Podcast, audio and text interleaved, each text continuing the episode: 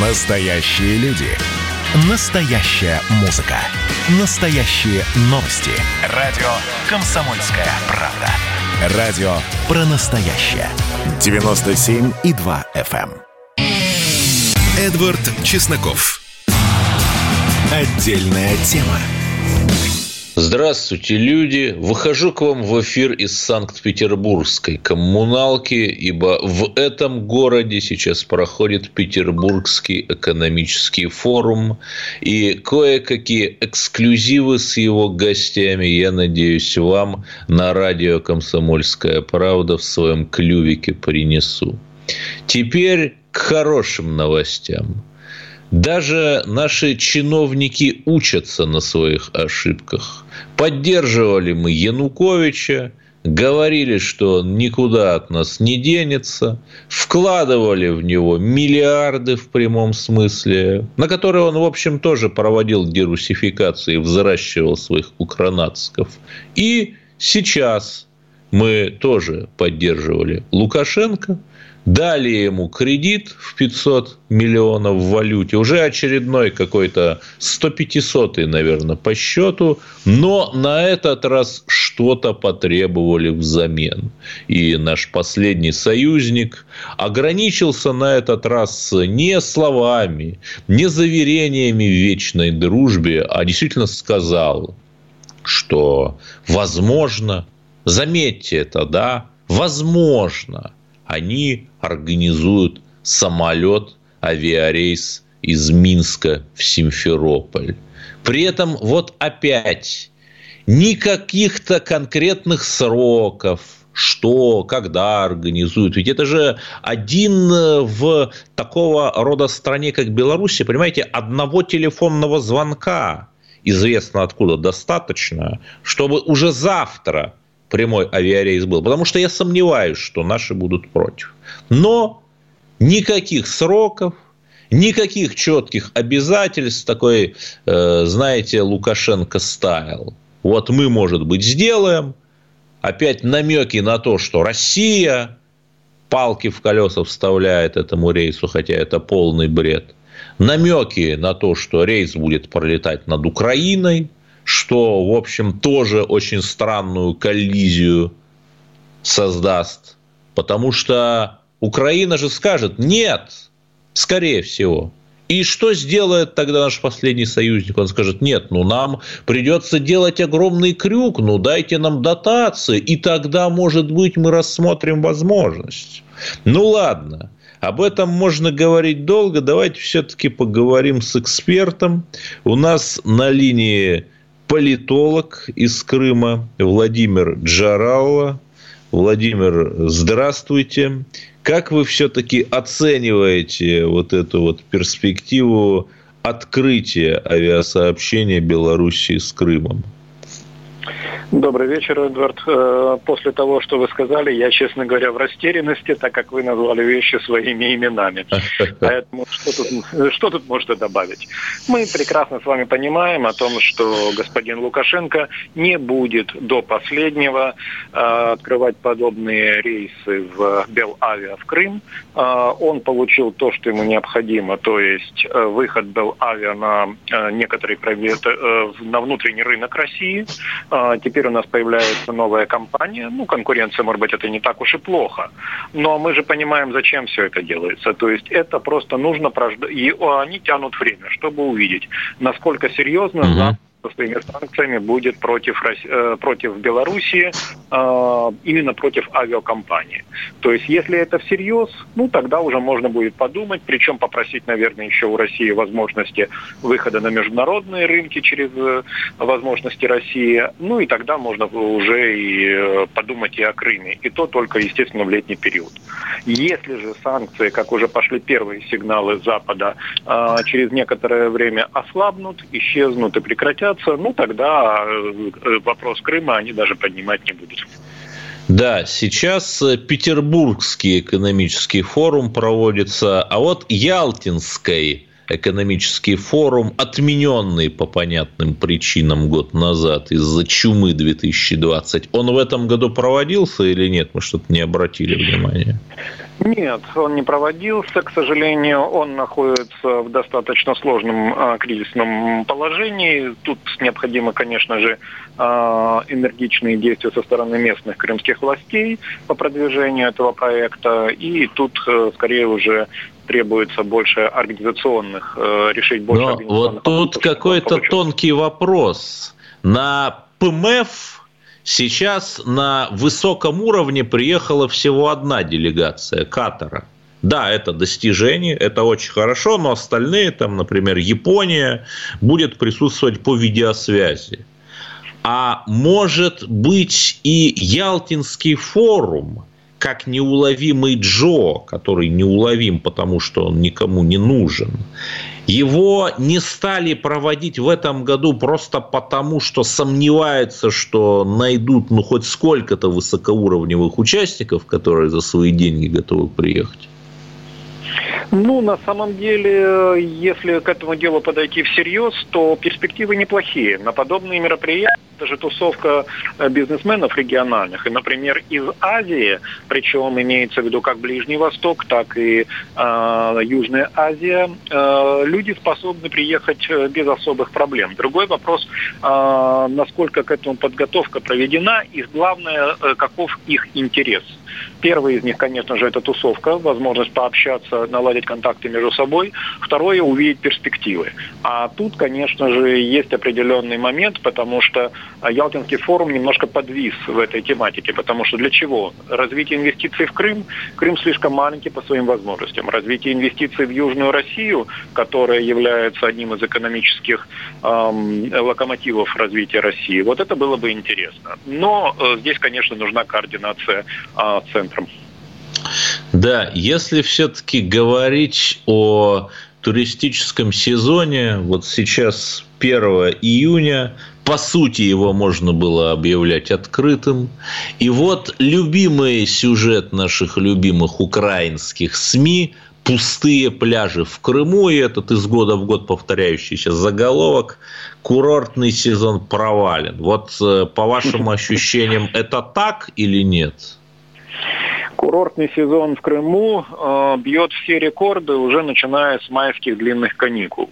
Uh-huh. Э, в гостиницах э, звездных э, 3-4, уж тем более 5, все забронировано до конца сезона. Более того, происходят скандалы, так как те, кто э, забронировали еще в прошлом году, получают отказы из-за того, что сумма изменилась, и их просто нагло кидают. И тут люди проявляются в, э, вполне справедливое недовольство. Про то, что будет в июле и августе... Это да, тоже наследие украинского периода, я так спрошу вас с некоторой иронией наглое Кидалова.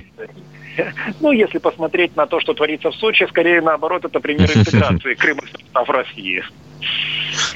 Ну, понятно. И вот опять у нас тоже история, раз уж мы начали с международных рейсов, давайте ими, им, ими и закончим.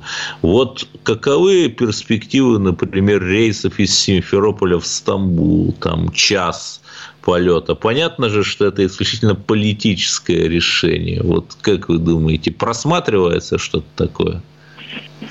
Э, да, рассматривается, но только как элементы э, большой дипломатии между Турцией и Россией.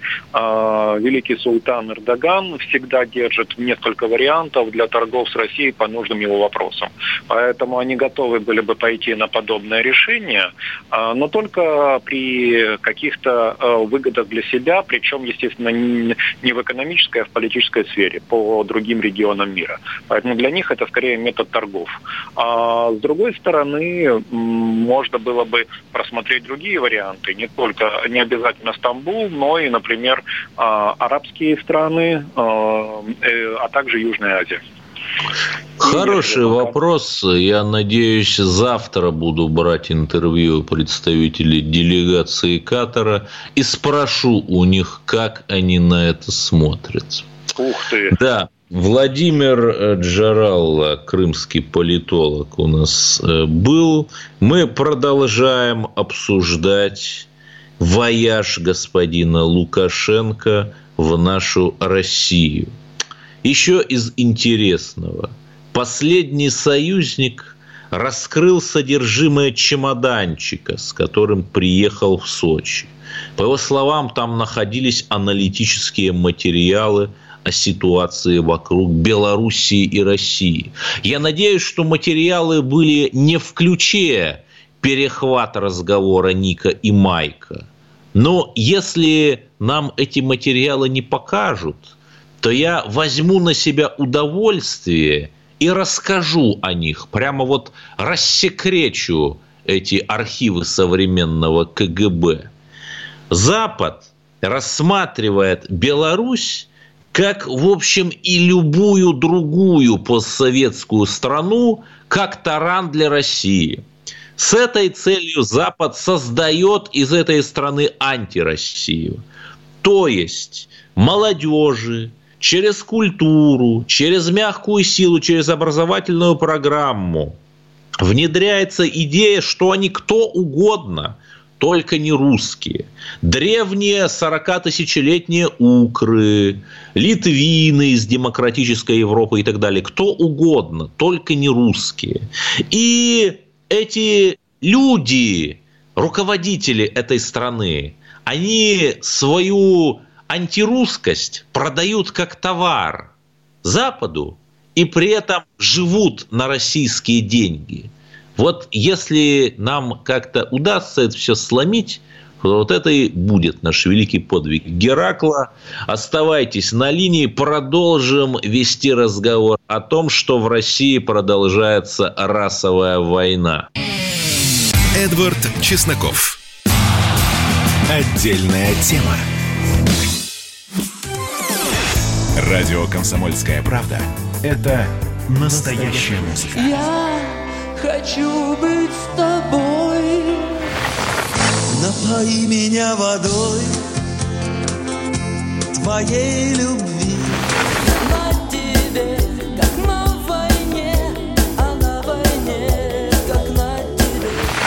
Настоящие эмоции. Это то, о чем я, в принципе, мечтал всю свою сознательную жизнь. И настоящие люди. Мы ведь не просто вот придумали и пошли на полюс. Мы к этой цели своей, ну, лет 10 готовились, шли.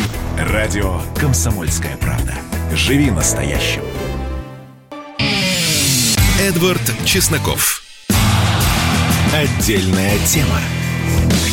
Во вчерашнем эфире, пока что под знаком вопроса, я сказал, в России имеет место расовая война о многочисленных нападениях гостей наших мегаполисов на коренных жителей, о том, что когда в Новосибирске офицер ДПС действительно некорректно, незаконно застрелил представителя азербайджанской диаспоры, указанная диаспора в количестве десятков человек прибыла в Машково, вот в тот населенный пункт, где все имело место, с тем, чтобы, конечно, оказать давление на следствие. Когда Анатолия Грудистого, простого русского парня, мы тоже об этом, э, вернее, не, э, да, говорили э, вчера, его при, ему дали 8 лет тюрьмы за то, что он заступился за девушку и опять-таки случайно, непреднамеренно убил вот выходца из э, Закавказья. А при этом Расулу Мирзоеву дали два года, в четыре раза меньше, за очень похожее убийство, тоже непреднамеренное, но русского человека. Задайте вопрос работает ли ваша логика в противоположном направлении. если не работает, значит что-то с этой логикой не так. Ну, ладно, Мирзоева хотя бы задержали, хотя бы судили, хотя бы посадили в СИЗО, а то человек же, ну, всякое бывает. А вот что произошло в Москве. Москва ведь за прошедшие 10 лет с того события гуманизировалась, стала добрее и сжила в себе русский фашизм. Гарун Дибиров, кстати, боец, насколько я понимаю, ММА, самого бессмысленного вида спорта, в том плане, что хотя бы там наши шашисты, танцы Кужина и так далее, выступающие под русским флагом, они России гордость приносят. А самый известный ММАшник на букву Х, который принципиально не выходит с российским флагом, так что даже Рамзан Кадыров его раскритиковал за это. Вот этот вот культ не интеллекта, а силы. Абсолютно такой тупой силы, когда человек всякими этими приемчиками удушения своего оппонента повергает ниц. Так вот, Гарун Дибиров нанес несколько ударов 27-летнюю Георгию Афанасьеву. Тоже, видимо, русские фашисты из расовой ненависти опять на кого-то напали. На Первомайской улице это было 28 мая, пару дней назад. Сейчас у Афанасьева, а что бы вы думали послужило причиной? На самокате был этот Афанасьев и не уступил Дебирову дорогу. Сейчас этого паренька госпитализировали, он находится в реанимации – с переломом черепа. И Измайловский районный суд избрал меру пресечения в виде запрета определенных действий господину Дебирову. Ну, вдруг вот он уедет, например, в свою там куда-то вот туда, откуда он, откуда его предки родом. Ведь никогда же такого не было, чтобы брали наши гости столицы и скрывались после совершенного преступления. И наш самый гуманный суд, который дает 8 лет за непредумышленное убийство Анатолию Грудистину, по сути, отпускает господина Дебирова. Ну, я счастлив. Наш суд гуманен, и это хорошо. Я вернусь к этой теме чуть позже, но сейчас День защиты детей – нам преподнес еще более дикий подарок. В Выксе, это Нижний Новгород, учительница не отпустила первоклассника, я, знаете, не люблю такие слова, но э, с диареей в туалет. Как сообщают журналисты, мальчику пришлось сидеть на уроке, простите меня, обделавшись, и это стало для него чудовищным шоком. Потом, правда, вышли совершенно другие статьи, что не было ни мальчика, ни запрета. И вот что же там в этой выксе происходило, попыталась разобраться наш корреспондент в Нижнем Новгороде Юлия Василишина. Юлия, здравствуйте. Что же это за запутанная история там у вас? Здравствуйте. Ну, мальчик на самом деле был. Сейчас это уже проверка показала, проведенная прокуратурой. Сейчас дело это дошло до прокуратуры. А, две версии существуют. Согласно версии мальчика, которую, кстати, подтверждают его одноклассники, а, ребенок действительно отпрашивался в туалет, но а, учительница ему отказала, сказав, что для этого была перемена и урок не время для этого. Uh-huh. Но согласно версии учителя, она не слышала никаких просьб а, в туалет, якобы ребенок не отпрашивался. Эту же версию подтверждает и директор, видимо, ссылаясь на ее слова. Ну, то есть мы сейчас имеем одно слово против другого слова.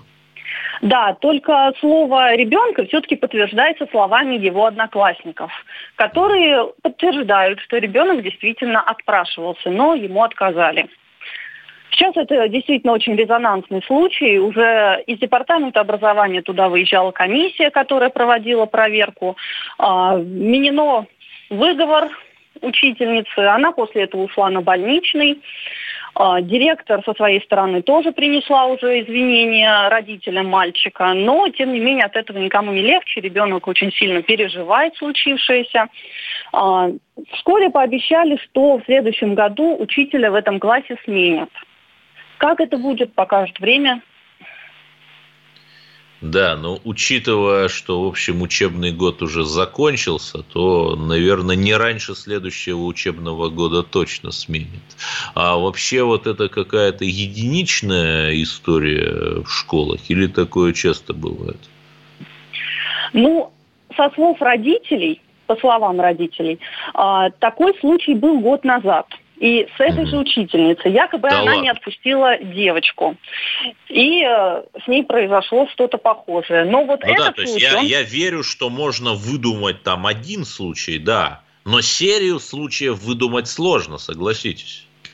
Да, но второй случай пока никак не подтверждается. Ни девочка, ни девочка не нашлась, ни родители, которые бы подтвердили ее слова. То есть тут пока приходится верить на слово родителям мальчика. Да, понятно, девочка Шрёдингера, значит. Хорошо хоть, Да. что мальчики есть. Ну, понятно. И здесь вот опять нам говорят, что будет введено дистанционное образование полное. То есть, чтобы дети не ходили в школу, а вот как во время ковида по Зуму учились. Вот родительская общественность к такого рода новациям как относится? Потому что очевидно, что в этом случае, наверное, на дистанте-то подобного ужаса бы точно не было. Хотя был бы какой-то другой, наверное. Ну, на дистанции, конечно, такое бы не случилось, но, тем не менее, родители все целиком и полностью, ну, не скажу, что все, но подавляющее большинство все-таки поддерживают точное обучение. Об этом говорят неоднократно, и опросы это показывают. И в той же самой школе а, родители все равно выступают за очное обучение. Да, я надеюсь, что все-таки эта ситуация с издевательством, я не найду этого слова, с издевательством над учеником разрешится. С нами была Юлия Василишина, корреспондент КП Нижний Новгород, рассказавшая об этом случае. И самое главное, совет школьникам, их родителям, вообще любым людям. Вот сейчас телефон, ну, тысячи за три рублей. Самый простенький смартфон с самой плохонькой камерой есть, наверное, у всех, даже у детей. Если что-то такое происходит, вы берите и снимаете. Или записывайте хотя бы на диктофон. Но на диктофон-то можно незаметно записать.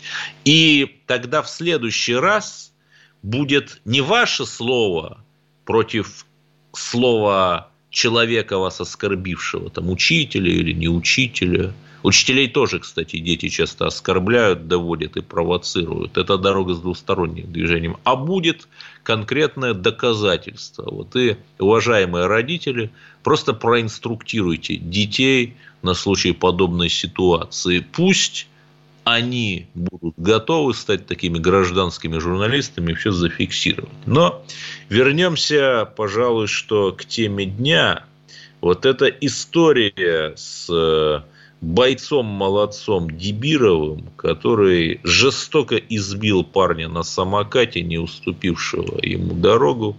Все это вновь поднимает вопрос. Я не знаю, там, можно ли назвать господина Дебирова мигрантом, э, но все это поднимает вопрос, на который я прошу вас ответить. 8 800 200 ровно 9702, телефон прямого эфира, звоните и скажите, чувствуете ли вы межэтническое напряжение в России, в том числе между коренными россиянами и не очень коренными? Давайте поговорим об этом после паузы. Эдвард Чесноков. Отдельная тема.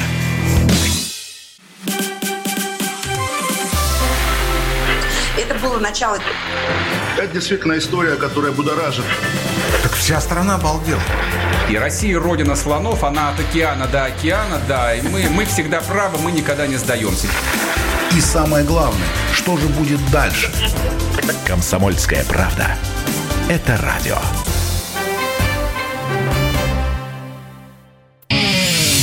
Эдвард Чесноков.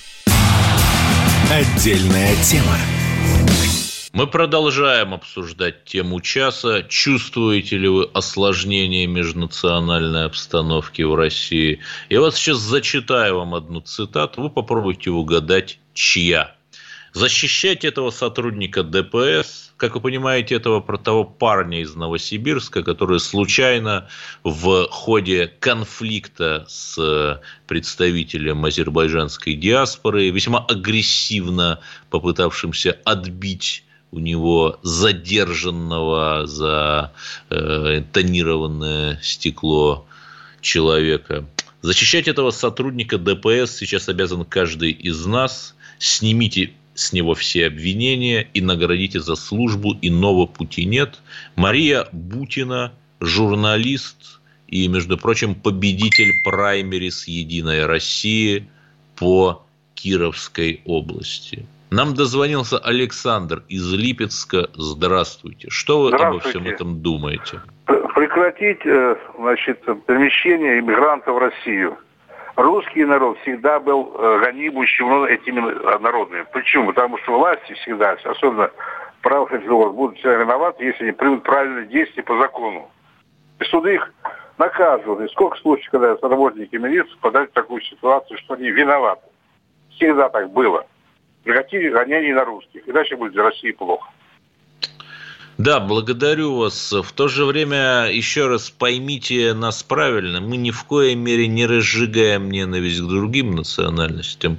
Россия всегда, все тысячелетие своей истории была полиэтничным государством и полирелигиозным, кстати.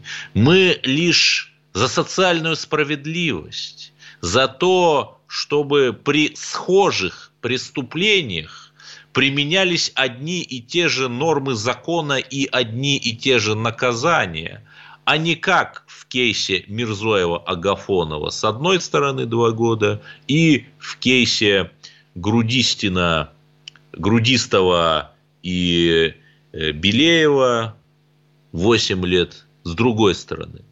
У нас есть еще один звонок. Лев Николаевич, Нижний Новгород. Как раз в ИКСу обсуждали в прошлом блоке. Да, да. Добрый вечер. Да, я знаю. Я слушаю вашу передачу. В общем, получается картина такая, что Россию используют как дойную корову. Приехали, взяли для себя, нагадили, наплевали. Ну, неуважение, ничего. Вот, вот. А суды что у нас суды? У нас кому пусто, по-русски говорят, откровенно, кому пусто, кому густо, кому нету ничего. Вот и вот вот суды. У нас сидят, у нас, я не знаю, у меня слов нету. Даже в советское время такого не было. Как сейчас. Ну, как судят, не знаю, что судят. Справедливости ради, в советское время тоже был этнический терроризм. Посмотрите дело братьев Затикянов, которые в московском метро бомбу взорвали, армянские националисты. Посмотрите дела этих многочисленных грузинских угонщиков самолетов. Сейчас, слава богу, такого нет. Это был такой советский феномен из-за закрытых границ. И даже недавно кино о них героическое сняли, мол, боролись с диктатурой. Грузинское кино, естественно. И при этом гибли очень часто обычные люди, там члены экипажа и так далее. Да, ну, Андрей из Краснодара еще до нас дозвонился. Что вы думаете об этом всем? Добрый вечер. Я думаю, что эта проблема более общая. Не зря вы привели случаи из Выксы со школьниками. В целом просто здесь правит бал насилия. Если, допустим, брать кавказцев или мигрантов, то на самом деле у них там между собой тоже очень напряженные отношения. Лезгины ненавидят аварцев, аварцы ненавидят даргинцев, грузины, армяне, азербайджанцы. Да, причем они ну, уже все забыли за что, просто ненавидят Да, и все. да, просто это вот территория ненависти. И у кого есть сила, тот и прав. Понимаете, можно говорить про суды. Но почему-то вот наши правоохранители, они почему-то, ну, скажем так, и народцам продаются легче, чем или перебивают. Я не знаю, как эти процессы происходят, аукционы это или это как-то вот давление какое-то, может быть, оказывают. А что касается, конечно, этого ДПСника, ну, скажем так, все-таки это прежде всего не профессионализм. Он должен был сделать выстрел в воздух и стрелять в ногу. Ну да, да, тут, тут его никто не оправдывает, да. Конечно, он совершил полную глупость, и он заслуживает наказания. Вопрос в том, какого. И вопрос в том, что это наказание должна ему вменять не диаспора, а все-таки суд и вышестоящие органы МВД. Ну, с законностью беда, скажем так, на всех уровнях. На всех уровнях и в административном праве, и в уголовном. Ну, не сказал бы, например, арбитражный суд хорошо работает, суд по экономическим Ну, спорам. Там, там, там реально камни. Да. Подводные камни. Э, Конституционный суд, кстати, хорошо работает. Вот. И при этом вы спрашиваете меня, почему это происходит, а я вам объясню, почему. Когда нам пытаются рассказывать, что вот мы все россияне, это наша там то ли национальность, при том, что страна у нас одновременно, как нам рассказывают, многонациональная, да, многонациональные россияне, то это и русское национальное начало, такое э, балабановское, бодровское, не укрепляет. И в то же время и вот эти вот уважаемые наши гости, которые, я уверен, действительно приехали в большинстве своем там помогать нам строить капитализм, честно трудиться и платить налоги, то и они не становятся вот этими мифическими россиянами и не утрачивают свою идентичность. В этом проблема, что наши национальные коды, вот эта вся история ослабляет нашу национальную идентичность, а их в то же время не нивелирует. Например, в Российской империи да, был понятный код, понятный способ интеграции. Это православие.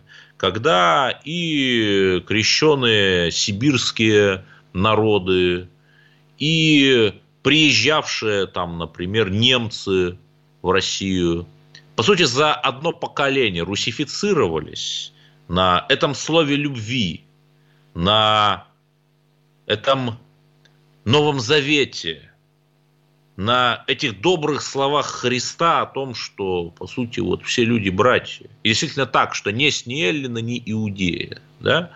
Это была одна история. Но сейчас, когда, по сути, единственная разрешенная форма нашего национального кода – это празднование Великой Отечественной войны, хорошо, отлично. Победу в которой, как известно, одержал кто? Советский многонациональный народ, то есть те же россияне, э, альфа-версия, так сказать. И возникает вопрос, а что? А на каком конструкте нам строить свою идентичность? Мы кто? Мы есть или нас нет? В 2014 году, да, было как бы такое поветрие свежего воздуха, дуновение, что да, мы русские, у нас русская весна, этот флаг триколор не власовский, а действительно флаг, под которым выходили простые русские люди, такие же, как вы или я, э, в Симферополе, в Севастополе, в Донецке, в Одессе. Гиви, Моторола, люди, в общем, Э, достаточно далекие от э, этнической русскости, Абхаз тот же, да, арестованный, где, кстати, Абхаз. Они все вставали под эти знамена, под эту объединительную идею справедливости. А вот сейчас как-то вот русская весна сменилась чем-то другим. Ну, ладно. Ольга из Московской области нам позвонила. Ольга, Голосовали ли вы на праймере с «Единой России» за Эдварда Чеснокова? Нет, не голосовала, а, но хочу вас очень поблагодарить э, за вашу передачу, за ваши позиции по многим вопросам и за позицию в вопросе о, национальном, о национальной проблеме тоже. Я считаю, что Э, среднеазиатские народы не просто не будут а, адаптироваться к нашим условиям, но будут адаптировать нас. Потому что я уже дважды слышала от среднеазиатских мужчин, что еще немного, и я буду иметь право выходить из дома, как и мусульманская женщина, только в сопровождении мужчины и только в длинном платье, э, закрывающем интимные места, то есть щиколотки, и с длинными рукавами, то есть да, закрывающие... Это, это любопытно, а это вот в каком городе вам, при каких обстоятельствах сказали? Одинцово, Одинцово, неподалеку от Одинцова есть анклав, а, называется поселок Дубки в Нишок. Mm. С непривычки там можно а, очуметь от национального состава, то есть как будто бы а, вдруг а, переехала в другую страну, когда оказываюсь в этом квартале. Там очень много среднеазиатских жителей, не гастарбайтеров даже, а жителей, потому что застройщик лет 15 назад расплатился с рабочими квартирами. А, да, весьма концептуально. Еще раз, да. мы ни в коей мере не выступаем здесь против других национальностей. Мы их любим, мы всех любим, даже Лукашенко любим. Мы просто пытаемся найти некий общий знаменатель, вот как нам всем, объективно разным людям в большой полиэтничной стране жить так, чтобы никто никого не обижал, так, чтобы дружба народов у нас была. Мы продолжим обсуждать э, эту тему тему. 8 800 200 ровно 9702. Это Эдвард Чесноков из Петербургской коммуналки. Вернемся в следующем блоке. Эдвард Чесноков. Отдельная тема.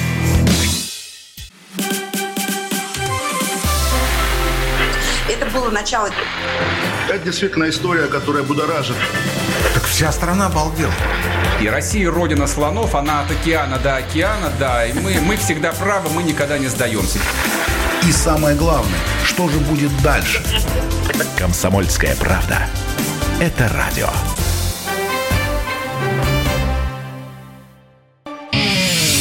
Эдвард Чесноков. Отдельная тема. Мы продолжаем обсуждать э, межнациональные конфликты на территории Российской Федерации. Я сам вам расскажу э, такую тоже историю. Шел я как-то мимо Моско... к московскому вокзалу Санкт-Петербурга, мимо торгового центра «Галерея», и увидел, что вот э, мужчина из Средней Азии – крайне агрессивно ведет себя по отношению к девушке, что интересно, тоже из Средней Азии. И она явно не хотела там быть с ним, а он вот ее там прямо домогался. Видимо, любовь такая была в одном направлении.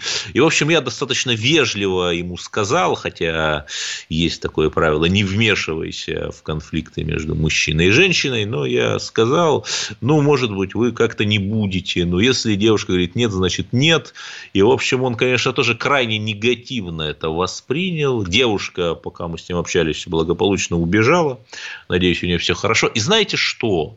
Вот когда эти гости наших мегаполисов, да уже и не только их, уже и малых городов, говорят о том, что у женщины никаких прав, что она там должна слушаться своего мужа, ходить закутанная в мешок для перевозки трупов и так далее, и так далее а что девочкам при этом надо делать женское обрезание. У них есть такая безумная традиция, не имеющая ничего общего с мирным э, русским исламом, который жил по датам столетия, то наши феминистки, вся эта коллективная Оксана Пушкина, слава богу, что хотя бы на праймере с Единой России хоть ее не взяли, она что, думаете, она это осуждает? Нет. Они осуждают, не называя это прямо, конечно, но подразумевая этих русских патриархальных мужчин, все зло и семейное насилие, по мнению которых, происходит именно от них. Вот за это мы не любим наших либеральных друзей, за их адовое лицемерие. У нас есть еще один звонок, кстати, из Санкт-Петербурга, где я сейчас нахожусь. Михаил, здравствуйте. Да, добрый вечер, Эдвард. Вы знаете, ну, я хотел бы, ну, межнационально, да, есть такая проблема, но вы знаете, и между нашими славянами, русскими, сейчас уровень агрессии зашкаливает. Вот вы понимаете, я вам честно скажу, я Владимира mm-hmm. Путина уже не приемлю. Вы же считаете oh. меня врагом и предателем. Вы Нет, посмотрите абсолютно наши ток-шоу. за глупости. Не, подождите, Вы- вы если вы выступаете за российские национальные интересы и национальную безопасность, вы можете за кого угодно быть, господи, хоть за Навального. Кстати, Ну, вы а он посмотрите российские на- интересы поддерживает. Я люблю Родину и Отечество, но не очень Ну люблю вот. эту страну, это государство. А Родину Отечество у Ну меня... нет, это, это, это уже ваше право, да. Да, это мое. Дальше. Вы посмотрите у нас какие ток-шоу политические. Там же ругань, там же все друг друга чехвосят. А что мы хотим? Понимаете, вот я сотрудника ДПС, как ни странно, в Новосибирске, я поддерживаю. Было, как я понимаю, законное требование на право остановки транспортного средства. Человек его проигнорировал. А когда вот ваш дозвонившийся говорит, что он должен был контрольный выстрел делать в воздух, вы понимаете, ну, это как бы... Не уже а потасовка. предупредительные. Да, предупредительный, да, в воздух. Когда завязывается такая, ну, кто участвовал в драках, наверное, понимает. Сотрудник, он как бы на взводе уже, там не подчинение. И здесь очень трудно судить. Давайте уже назовем его Александр Гусев, старший инспектор отдела ДПС УМВД РФ по Московскому району. Да, я считаю, что сотрудник, там надо разбираться, но он как бы выполнял служебные обязанности, но я не поддерживаю того сотрудника, который у нас в Питере, ну, вы помните, да, ударил эту женщину, Юдину. Нет, Вот нет, мы тоже против этого, конечно. Вот, спасибо, до свидания. Да, отвечая на уважаемого Михаила из Санкт-Петербурга, вот сказал он про телешоу. Понимаете, а когда господин Навальный говорит, я перегрызу глотку этим скотам, когда, когда Жданов, как его зовут, Иван Жданов, по-моему, тоже навальнист, он пишет, видео выкладывает чуть ли не с личным адресом родственников человека, который там якобы организовал слив базы данных ФБК, при том, что слив произошел там где-то в январе, ФБК там организация какая, она экстремистская, кажется, признана, при том, что слив произошел то ли в январе, то ли в феврале, этого сотрудника уволили еще год назад, ну, понятно, кто виноват. Видимо, он машину времени изобрел, в будущее отправился. Понимаете? Это же вы, если осуждаете вот эту вот политическую агрессию, вы ее у всех осуждаете. Нам двойные стандарты не нужны. И у нас, кажется, есть еще один звонок. Кто у нас на линии? Иван, Владимирская область. Пожалуйста, коротко. Алло, здравствуйте. Да-да. А, Меня зовут Иван. А вот смотрите, вот э, передача вот это, говорят, среднеазиатские, при- эти, которые приезжают, гастарбайтеры. А я с ними беседовал. Они говорят, что они не таджики, не узбеки. А кто? Они приезжают и говорят, что они приезжают к себе как домой, потому что они, говорят, э, потомки татаро-монголы. Мгм. Ну, давайте вот на этом э, оптимистичном блоке остановимся. Может быть, нам вот эту идентичность развивать, там, вспоминать, что когда-то была великая Тартария, с которой, в общем, Россия иногда дружила, иногда нет. Давайте, если у нас есть время, послушаем Тиля Линдемана, который спел песню о том, как он ненавидит детей на День защиты детей, эксплуатируя советскую эстетику с кровавым Лениным.